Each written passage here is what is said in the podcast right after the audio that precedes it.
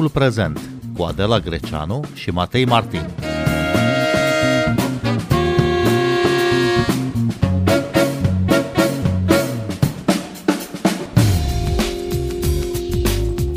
Serie de atacuri armate au avut loc în Statele Unite ale Americii în ultimele zile, atacuri care s-au soldat cu peste 20 de morți. Vorbim despre regimul armelor în America și despre divergențele pe tema dreptului de a deține arme de foc. Bine v-am găsit! Noi suntem Adela Greceanu și Matei Martin și invitatul nostru este Bogdan Nedea, analist politic. Bună seara, bun venit la Radio România Cultural! Bună seara, mulțumesc pentru invitație. Luni, un bărbat în armată a deschis focul la Half Moon Bay, ucigând șapte persoane și rănind încă una. Câteva ore mai târziu, un alt bărbat în armată a deschis focul lângă o benzinărie din Oakland. O persoană a fost ucisă și șapte rănite. Apoi, sâmbătă, la Monterey, Los Angeles, 11 oameni au fost uciși într-un club de dans. Un început de an deosebit de sângeros. De ce se înmulțesc aceste episoade de violență, Bogdanele? Cele pe care le-ați menționat dumneavoastră acum sunt, uh, sunt un pic uh, altfel decât ce am văzut până acum în SUA. Uh, în primul și în primul rând, uh, e o nuanță care trebuie subliniată. Atacatorii sunt uh, uh, emigranți iar atacurile au fost asupra altor emigranți. Două dintre atacuri au avut loc la uh, niște ferme unde lucrau doar uh, emigranți chinezi și asiatici. Uh, uh, cel de la sala de dans, cred, tot așa, tot uh, o comunitate uh, chin- de asiatici, nu aș putea spune. Sărbătoreau anul nou chinezesc. Sărbătoreau anul nou chinezesc. Uh, um, tocmai de aceea, probabil că uh, momentul, pentru că sunt totuși 5 atacuri în mai puțin de 4 zile, uh, cu 44 de victime totuși în total, sunt, sunt destul de multe, uh, cel mai probabil, ținând cont că din 5, 2 și probabil și al treilea sunt, uh, au fost uh, efectuate de uh, emigranți asiatici, putem să spunem că este vorba, în cazul acestor atacuri, de momentul respectiv, de sărbătoria anului nou chinezesc, când probabil, nu știu, o reacție emoțională, o, uh, uh, unul dintre uh, atacatori, dacă am înțeles bine, avea o problemă cu unul dintre colegii lui care l-a raportat la conducere acum 13 ani.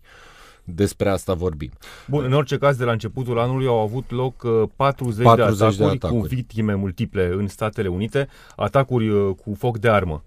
Uh, e mai mult decât media obișnuită, dacă putem vorbi în, în acești termeni, în Statele Unite ale Americii este în primul și în primul rând uh, uh, cu toate că SUA în momentul de față din punct de vedere economic uh, dă semne de redresare la nivelul uh, păturii inferioare a societății uh, partea de uh, economic încă reprezintă o problemă și va mai reprezenta tocmai de aia, când vine vorba de atacuri care nu sunt direcționate în niciun fel din punct de vedere uh, etnic uh, sau uh, bazate pe ură în orice fel, așa cum au mai fost și au fost unele uh, absolut dure cel, cel puțin în 2022 au fost unele absolut dure. Am putea pune pe, pe seama acestei presiuni uh, în unele comunități. Cu toate acestea, uh, atacurile se întâmplă peste tot în SUA, inclusiv în uh, comunități unde uh, partea economică nu este neapărat o uh, chestiune stringentă. Tocmai cum se face că aceste atacuri despre care v-am vorbit uh, au avut loc uh, tocmai în California, unul dintre statele cu un climat uh, social relativ stabil?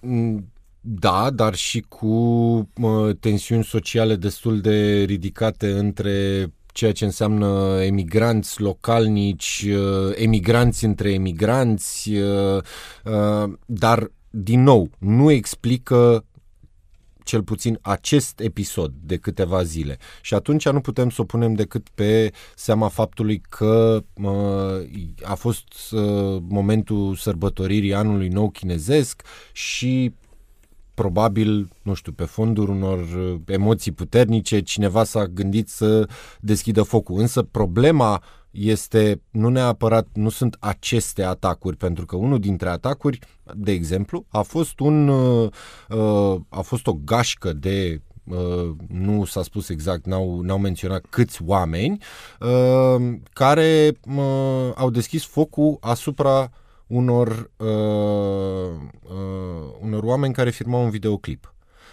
Acela a fost cu toate că poliția nu a dat niciun uh, motiv, nu a uh, spus numele atacatorilor, ăla a fost un atac organizat, nu a fost pe bază de furie, uh, a fost direcționat. Și problema, de fapt, cea mai mare uh, este asta, uh, aceste atacuri direcționate și momentele în care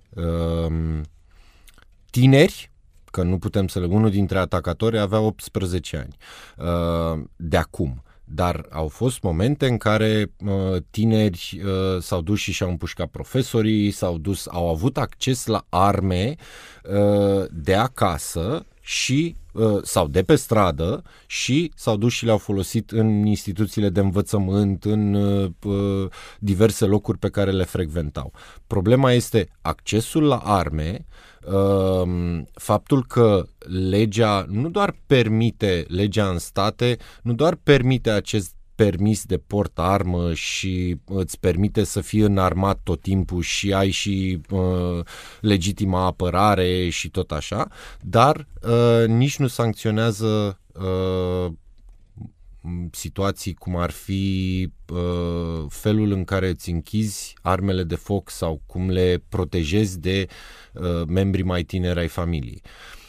Dacă ar fi să o luăm pe acest fir, am putea să ajungem inclusiv până la faptul că uh, SUA este una din țările cu uh, cel mai mare număr de uh, cea Arme mai mare de foc raportat la la numărul de populație, dar și uh, cea mai uh, țara cu cei mai mulți uh, oameni care suferă de boli mentale netratate. Uh, tratamentul este foarte scump. Uh, dacă persoana respectivă vine dintr-o, dintr-o pătură socială uh, mai de jos, atunci nu are acces la acest tratament și atunci se întâmplă exact aceste uh, lucruri. Accesul la arme combinat cu o problemă mentală, da? accesul la arme inclusiv uh, ca, uh, posibilitatea de le cumpăra de pe stradă. Da?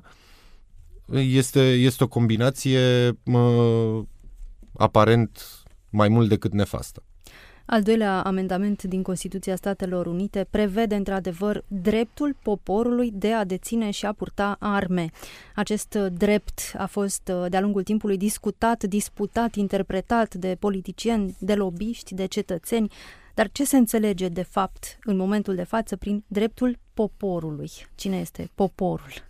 E o vorbă veche care spune poporul este cine vrea el. Uh, nu. Uh, al doilea amendament uh, avea foarte multă logică în momentul în care a fost scris. Nu mai are atât de multă logică acum. Atunci când a fost scris, uh, s-a, uh, totul se întâmpla sub imperiul uh, ieșirii de sub dominația britanică, unde guvernul asuprea poporul și atunci poporul trebuia să aibă arme în caz că se întâmpla același lucru în noile formate State Unite ale Americii, uh, în caz că guvernul se hotăra să asuprească din nou poporul, poporul să aibă arme și să dea jos acel guvern.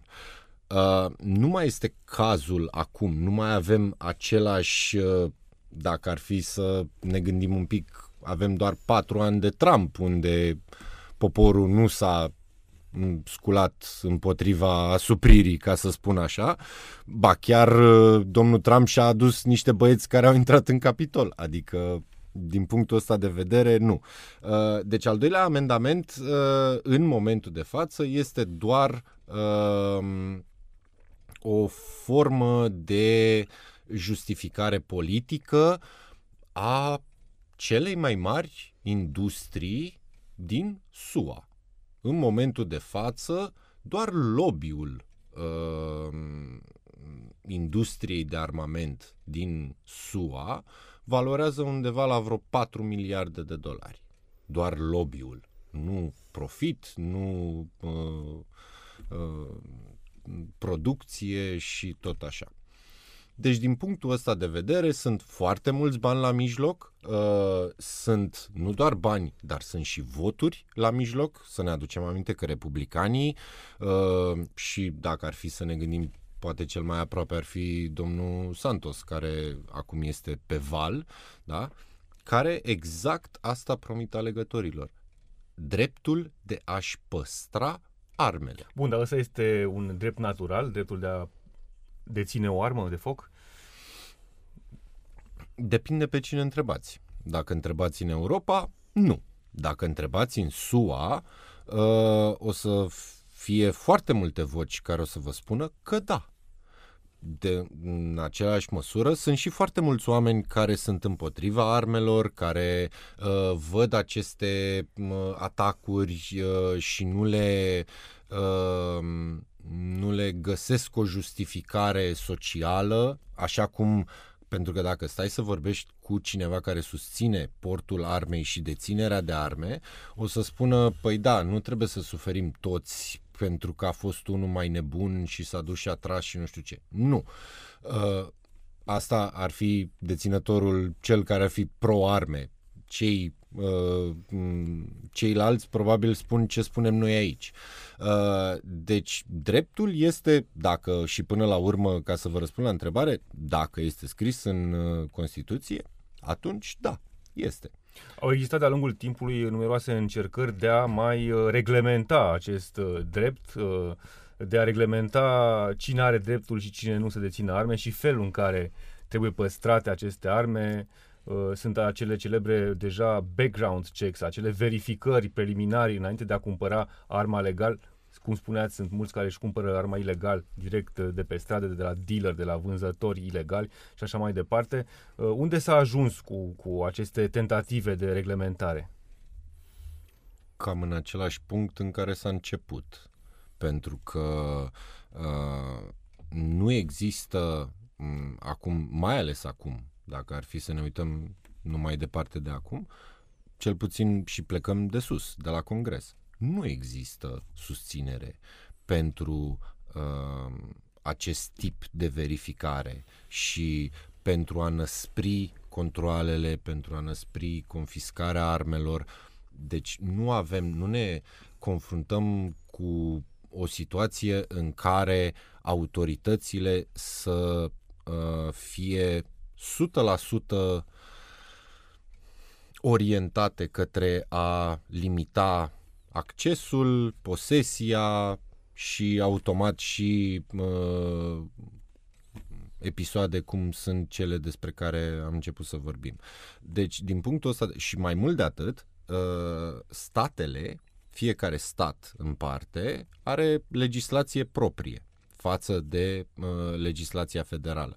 Și atunci sunt state, cel puțin în zona de Midwest, de centrul Americii, unde armele sunt cât se poate de normale.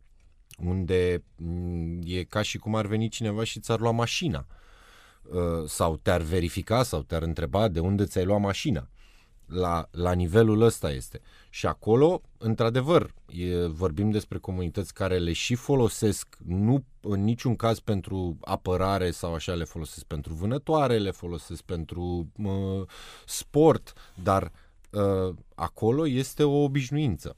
Și uh, noi, în momentul de față, dacă anul trecut sau acum câțiva ani vorbeam de Europa mai multor viteze, ei bine, în state vorbim despre același lucru. Vorbim de state uh, care sunt în care există într-un univers al lor, neconectate neapărat la uh, aceste realități. Pentru că dacă stăm un pic să ne uităm, uh, atacurile au avut loc ori în sau în jurul orașelor mari. Cu toate că în comunități mici, dar în orașe mari. Asculți timpul prezent! Timpul prezent e un talk show zilnic despre politică, societate și cultură difuzat la Radio România Cultural. Ne puteți asculta pe Apple Podcasts, Google Podcasts, Castbox, Spotify și altele. Principalul argument al celor care susțin uh, dreptul de a purta armă este că nu armele sunt letale, ci oamenii sunt uh, uh sunt răi și că um, un om cu o armă de foc poate fi oprit Uh, de alt om cu o armă de foc. Asta înseamnă, până la urmă, o lansare a înarmării, nu? un argument pentru înarmare, oameni mai mulți, oameni buni mai mulți uh, cu armă asupra lor. Uh, se vede însă destul de ușor că atunci când se întâmplă astfel de atacuri cu victime multiple, cu ținte multiple, nu se găsește nimeni care să elimine omul rău cu arma în mână. Ba da, Într-unul dintre atacuri nu am reținut exact în care, uh, cred că cel de la Dans, da? unde era un uh, domn de 66 de ani, uh, cineva l-a imobilizat până la urmă, dar l-a imobilizat, nu l-a împușcat. Niciunul dintre cei care au fost împușcați acolo nu avea o armă la el, deși avea tot dreptul. Deci nu s-a întâmplat chestia asta și în alte momente în care atacatorul a fost uh, imobilizat sau oricum uh, uh, scos de pe traiectoria de pe care pornise, uh, au, au existat oameni care au făcut asta cu mâinile goale, nu cu o altă armă. Da? Uh, deci aici este vorba despre curajul persoanei care a vrut să facă chestia asta a, și domnul Trump s-a gândit la un moment dat să dea uh, pistoale profesorilor ca să fim cu toții înarmați și probabil să asigure că e liniște în clasă. Împotriva împușcătorilor în școli, un profesor în armată, cam asta era teoria promovată exact. într-adevăr de, exact. de Donald Trump. Ar funcționa în, în America o asemenea teorie aplicată? Mie mi-ar fi teamă, nu, nu pot să vă spun dacă ar funcționa sau nu, dar mie mi-ar fi teamă că la un moment dat profesorul ăla, uh, pentru că dacă numai dacă ne uităm la cele două, la două dintre cele cinci atacuri, au fost împotriva colegilor de muncă. La un moment dat, profesorii la fel. Nici profesorii nu sunt verificați uh, periodic uh, cu examene psihologice sau ceva. La un moment dat, uh, pe profesorul ăla la pucă, nu știu, se ceartă cu niște colegi, se desparte de așa și exact asta se întâmplă. Ajungem în exact același punct. Da, cu diferența fiind că s-ar putea să nu-ți împuște elevi, ci s-ar putea să-ți împuște alți profesori. La începutul anului, un copil de șase ani și-a împușcat profesoara provocându-i răni severe. Poliția a stabilit că a fost un atac intenționat, iar copilul avea la el arma mamei sale, care, mamă, o deținea legal, deținea legal arma. Aici, a cui este responsabilitatea în cazul acesta când un copil atât de mic vine la școală cu o armă? Eu aș fi interesat dacă s-a stabilit dacă are discernământ înainte de orice, uh, dar nu. Uh, cred că în primul și în primul rând este, este vina părinților. Deci nu, adică e vina mamei care de acord își ținea arma în poșetă pentru autoapărare sau unde o ținea, dar uh, a făcut în așa fel încât sau a fost atât de neglijentă încât copilul să ajungă la Uh, la armă. De-a lungul timpului am citit despre numeroase masacre în școli comise de elevi. Ce face statul american pentru a-și proteja cetățenii de asemenea situații?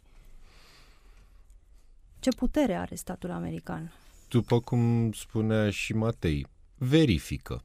În momentul de față, cam asta face. Verifică adică verifică mă, armele, verifică cât de bine se pot vinde, cât de dar altceva nu. Există școli care au detectoare de metale, școli în care s-au întâmplat uh, atentate cu cu tot cu detectoare de metale, pentru că dacă îți dorești, există modalități prin care să poți să, să bagi uh, o armă într-o școală, într-o instituție publică în general, de fapt.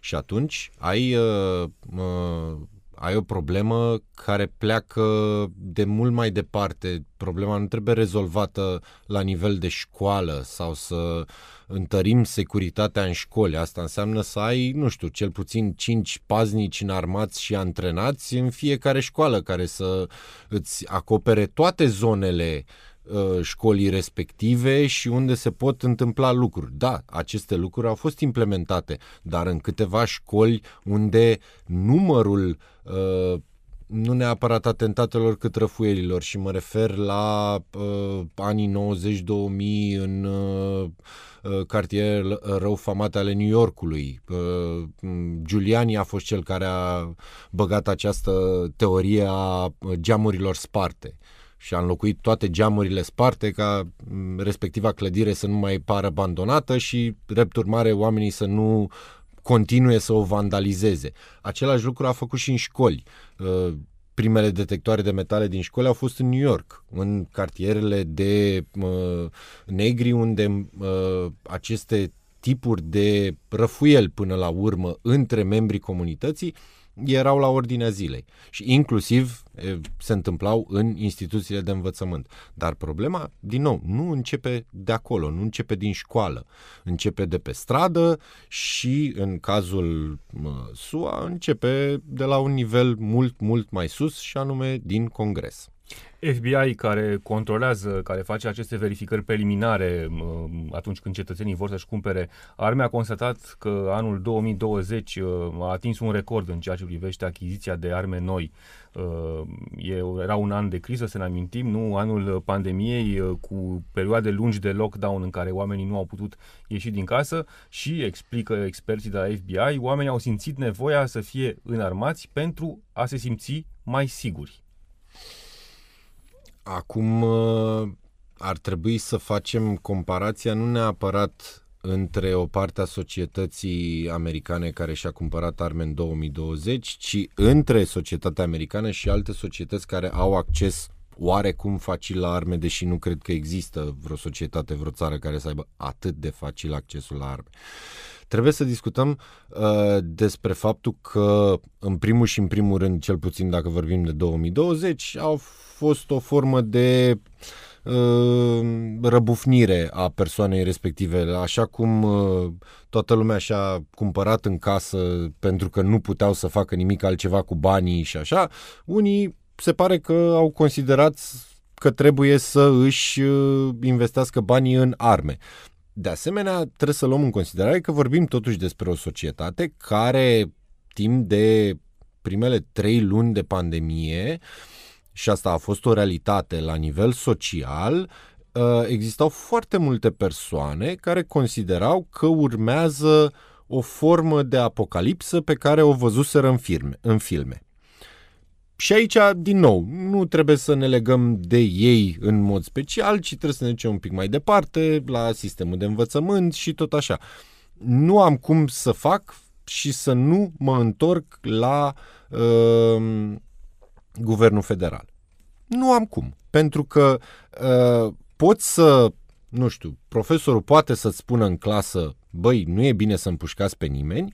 Uh, părinții poate să spună acasă la fel, nu e bine să așa și într-o zi în adolescența ta fiind crescut într-o societate în care uh, ai văzut o armă până la o anumită vârstă, nu este nimic anormal. O armă în România, să spunem, ar speria un adolescent de 16 ani când ar vedea pentru că nu a fost obișnuită.